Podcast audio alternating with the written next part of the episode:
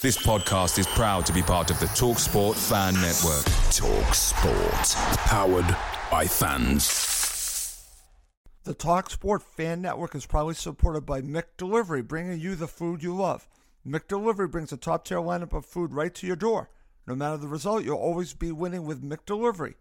Order now on the McDonald's app. You can also get rewards points delivered too, so that ordering today means some tasty rewards for tomorrow. Only via app at participating restaurants 18 plus. Rewards registration required. Points only on menu items. Delivery fee and terms apply. See McDonald's.com. The Talksport Fan Network is proudly teaming up with Free for Mental Health Awareness Week this year. As football fans, we often pride ourselves on knowing everything, from which substitution can turn the game around to the quickest route home to beat the crowds. However, when it comes to discussing feelings with our friends, we might not always feel as confident. That's why we're here to equip you with the right tools so you can reach out to those who can help. If your mates are struggling, let them know that the Samaritans are free to call on 116 123. That's 116 123. They are there to listen without judgment or pressure 24 7, 365 days of the year. Let's all take a moment to talk more than football.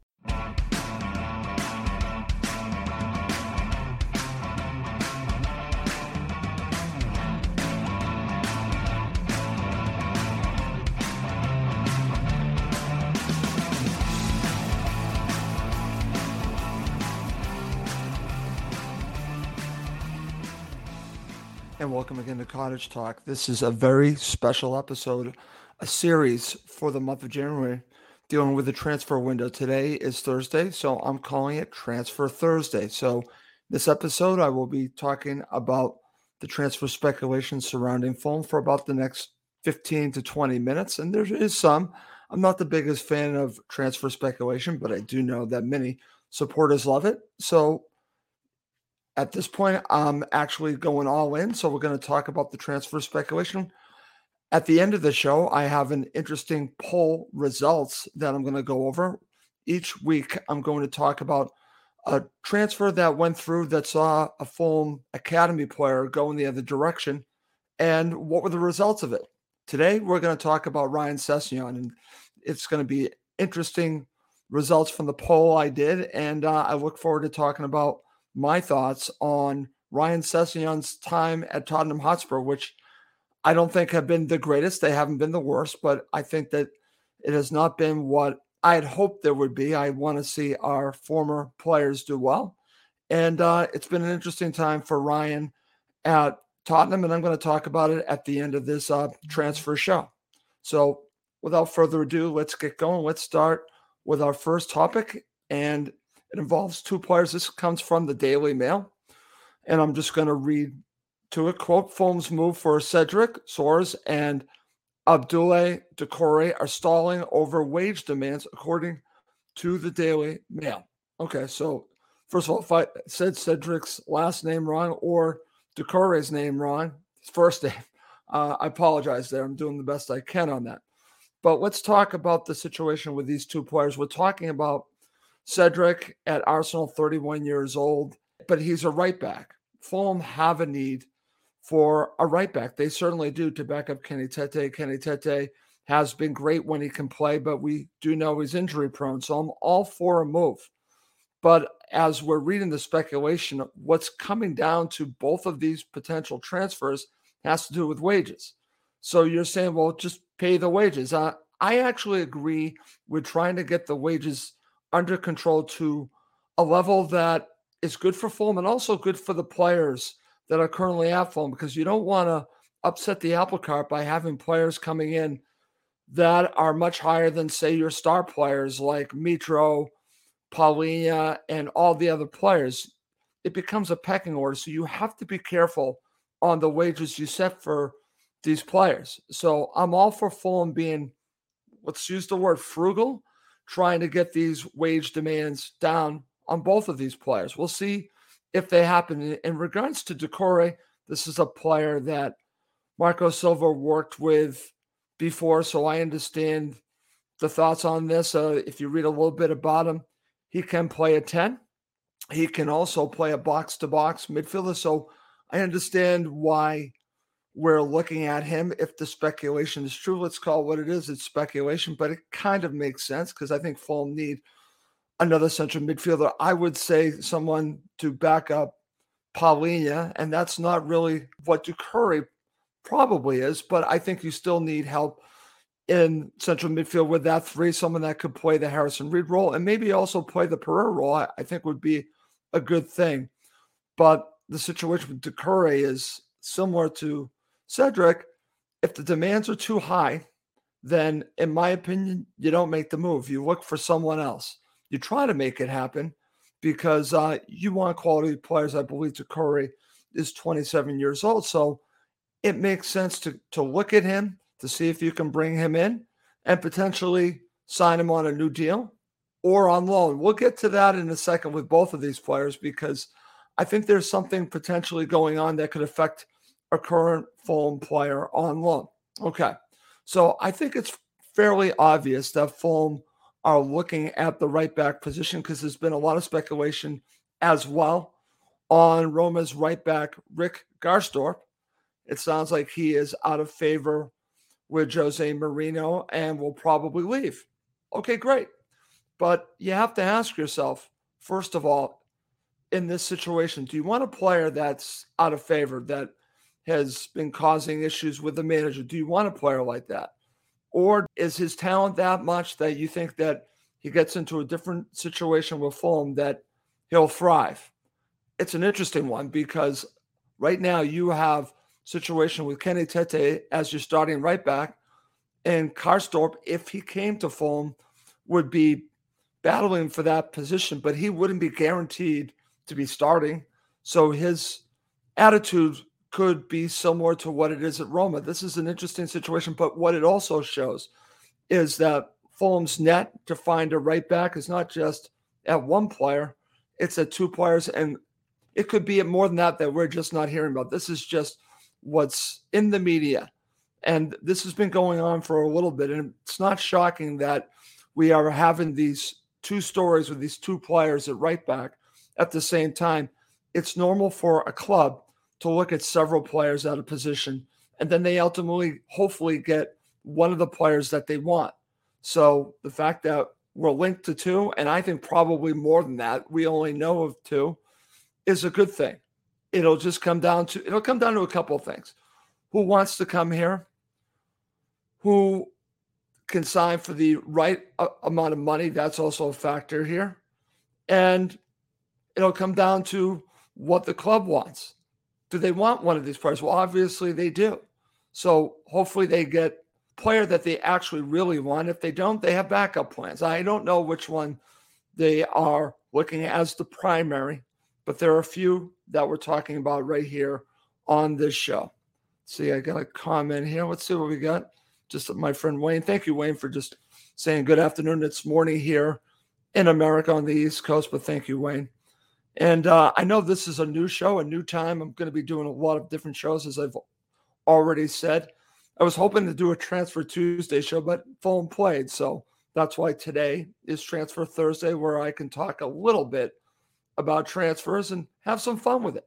This show is going to be more fun than anything else because I know so many people love the transfer window. So this will give you a chance to listen some talk on Cottage Talk about the transfer window for this month. Okay. So now, as we talk about those speculation with those three players, that's going to lead to talk about what is coming out of the Leeds United camp, the media over there, because they're seeing these stories and there is this speculation out there because Fulham have two loans, and maybe Fulham might want one of these players that they're looking at on loan. It's possible. Well, then they would probably have to send a loan back, which would be someone like Dan James. It could be Shane Duffy, but who knows? The speculation has been with Dan James, and it comes to the question would you want to send Dan James back to Leeds United? Now, he hasn't been able to really put a foothold really into the Fulham side at this point. He's been playing, he just hasn't been playing a great deal. And uh, if you read comments from Marco, he talks about James still adapting to the Fulham style play. So that might be a, a factor in here as well. But um, it's going to be an interesting situation dealing with James and also dealing with who Fulham are looking at. And do they want to bring in another player on loan? Because if they do, someone probably has to go back, and it would be Dan James. And it's funny because I see the potential, but that's what Dan James's career has been built on potential. You see it, you see the pace, you see the ability, but at some point you have to really end up being the finished product. I don't think he's the finished product. So you have to ask yourself, should he stay at Fulham, especially with Manor Solomon coming back? Should he stay? So I did a very quick poll just about an hour ago to really gauge what the Fulham supporters were thinking about Dan James. And I'm going to share that if you're watching live with everyone so you, you can get, get a feel for the poll results. So just give me one second while I pull that up. And let's see with my poll here. So I'm going to share that. Give me one second. And here are the poll results so far. It's 192 votes. It's probably just about the end of the poll. And the poll was Should Fulham send Dan James back to Leeds United? Yes was at 59.4%. No was at 40.6%. That's 192 votes. That's pretty good in one hour's time. I hope to get more votes, but it's, it's a decent amount of votes. So the majority, two thirds pretty much, say send him back to Leeds United. I'm not sure about that because I see the potential, but that's the problem with a situation with Dan James. You see the potential, you see what he could offer. I saw what he offered in the Man United match, and I'm thinking, we need more of that. We definitely need more of that. So, whereas I understand sending him back if you're going to upgrade at another position, I'm a little hesitant at this point. I'm I'm waffling here because I could see both sides.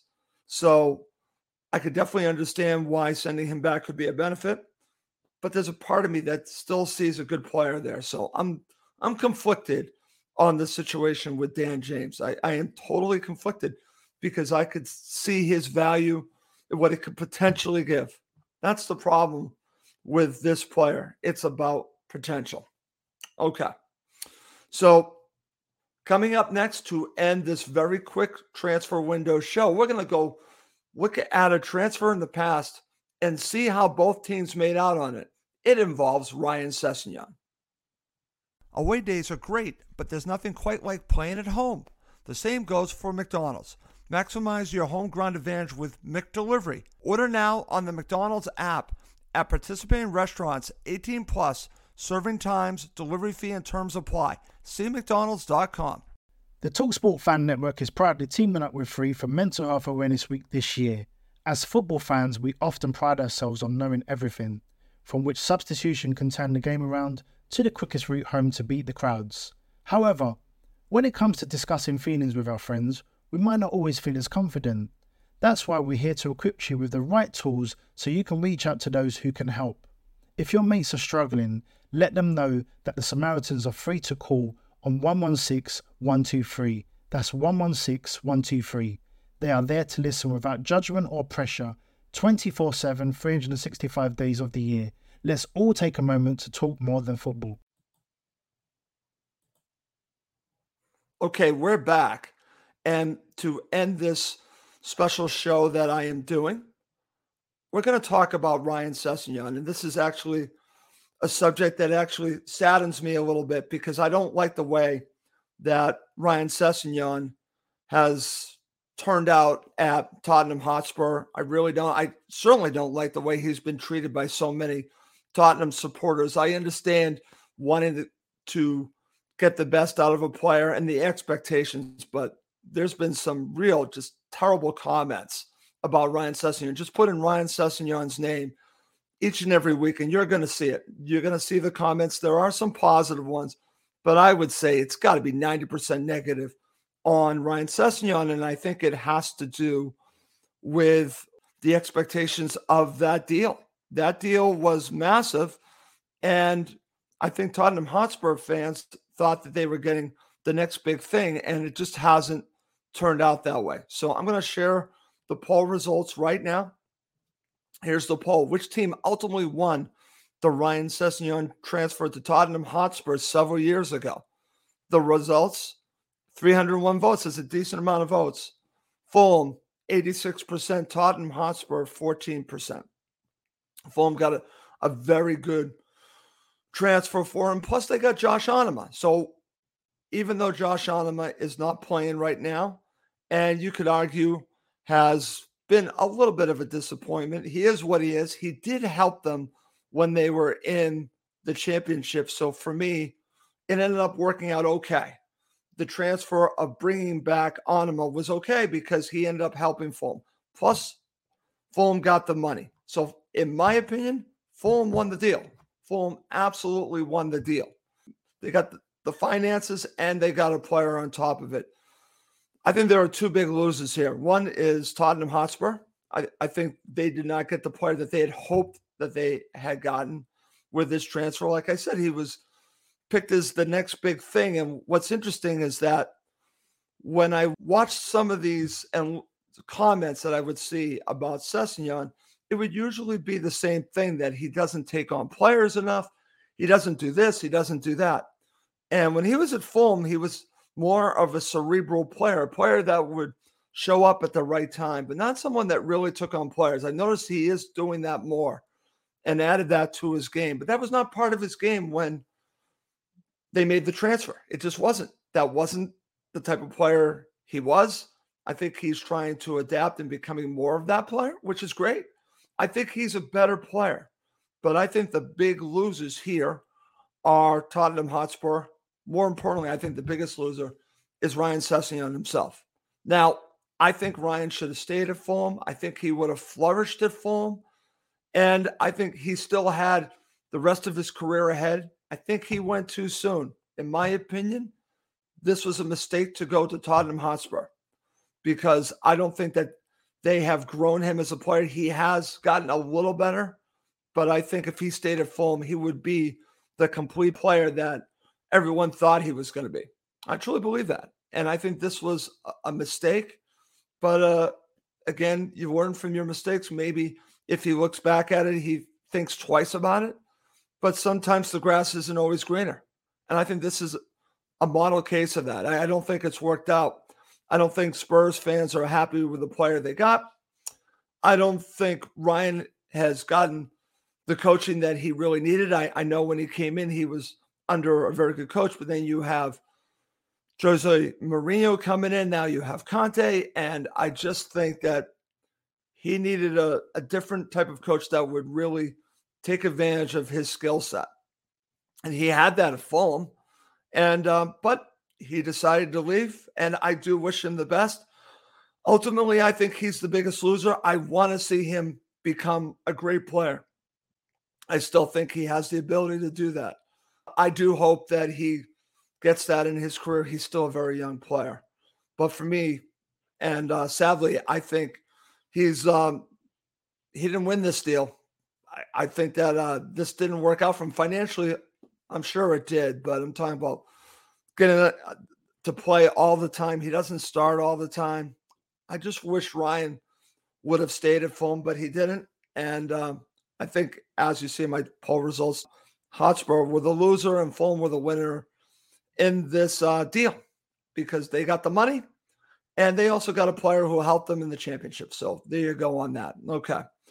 Well, Boy, this is actually, I enjoy doing this. Uh, like I said, I'm going to do this throughout the January transfer window. Please send me feedback if you liked it. I, I know this is a short show. First time I've tried a transfer window show, and I hope you enjoyed it. Like I said, each week coming up, I'm going to be also focusing on a former Fulham player, and we're going to do another analysis on their transfer to see if it worked. See if it worked. See who was the winner there. We have a few to, to still do, so it should be fun. Okay. Before we go, just want to mention please do subscribe on YouTube and Apple Podcasts. Really helps other Fulham supporters find us. Okay, well, that's going to do it for this episode of Cottage Talk. My name is Russ Goldman. Thank you as always for watching and listening to Cottage Talk, now part of the TalkSport Fan Network. The TalkSport Fan Network is proudly teaming up with Free for Mental Health Awareness Week this year. As football fans, we often pride ourselves on knowing everything from which substitution can turn the game around to the quickest route home to beat the crowds.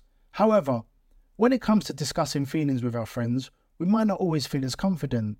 That's why we're here to equip you with the right tools so you can reach out to those who can help. If your mates are struggling, let them know that the Samaritans are free to call on 116 123. That's 116 123. They are there to listen without judgment or pressure 24 7, 365 days of the year. Let's all take a moment to talk more than football. It's the 90th minute and all to play for at the end of the match. All your mates are around. You've got your McNugget share boxes ready to go. Your mates already got booked for double dipping, and you steal the last nugget, snatching all three points. Perfect. Order McDelivery now on the McDonald's app. Are you in? I know I'm in. At participating restaurants, 18 plus, serving times, delivery fee, and terms apply. See McDonald's.com. This podcast is proud to be part of the TalkSport Fan Network. Talk Sport. Powered by fans.